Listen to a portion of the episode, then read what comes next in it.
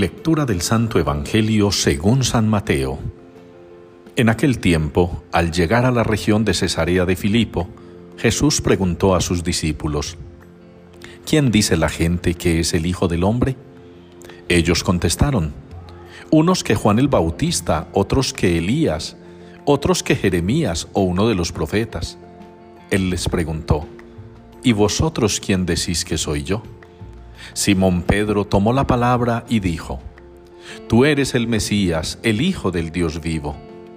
Jesús le respondió, Bienaventurado tú, Simón, hijo de Jonás, porque eso no te lo ha revelado ni la carne ni la sangre, sino mi Padre que está en los cielos. Ahora yo te digo, tú eres Pedro, y sobre esta piedra edificaré mi iglesia, y el poder del infierno no la derrotará. Te daré las llaves del reino de los cielos. Lo que ates en la tierra quedará atado en los cielos, y lo que desates en la tierra quedará desatado en los cielos. Palabra del Señor. El Señor me libró de todas mis ansias. Es la respuesta que nos une en la liturgia de hoy al Salmo 33. El Señor me libró de todas mis ansias. Cuando estamos celebrando la solemnidad de los santos Pedro y Pablo, columnas principales de nuestra iglesia, en las que reconocemos el liderazgo dentro del grupo de los doce y de esa otra multitud de discípulos que se fueron adhiriendo, colaborando en el anuncio del Evangelio.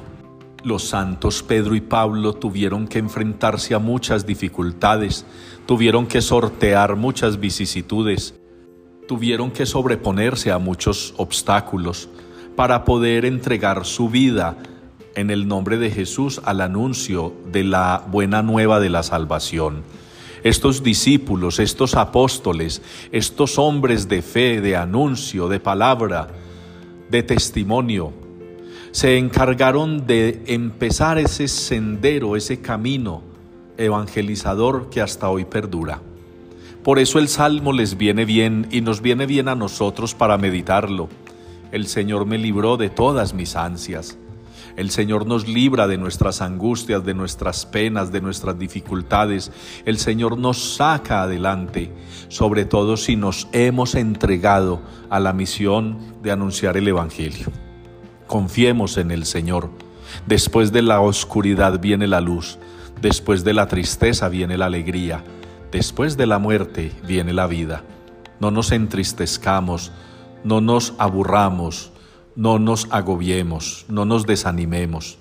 Saquemos fuerzas desde lo más profundo de nuestro ser, porque en cada uno de nosotros, como en Pedro y como en Pablo, habita también el Espíritu Santo, que nos mueve a salir adelante en el nombre del Señor.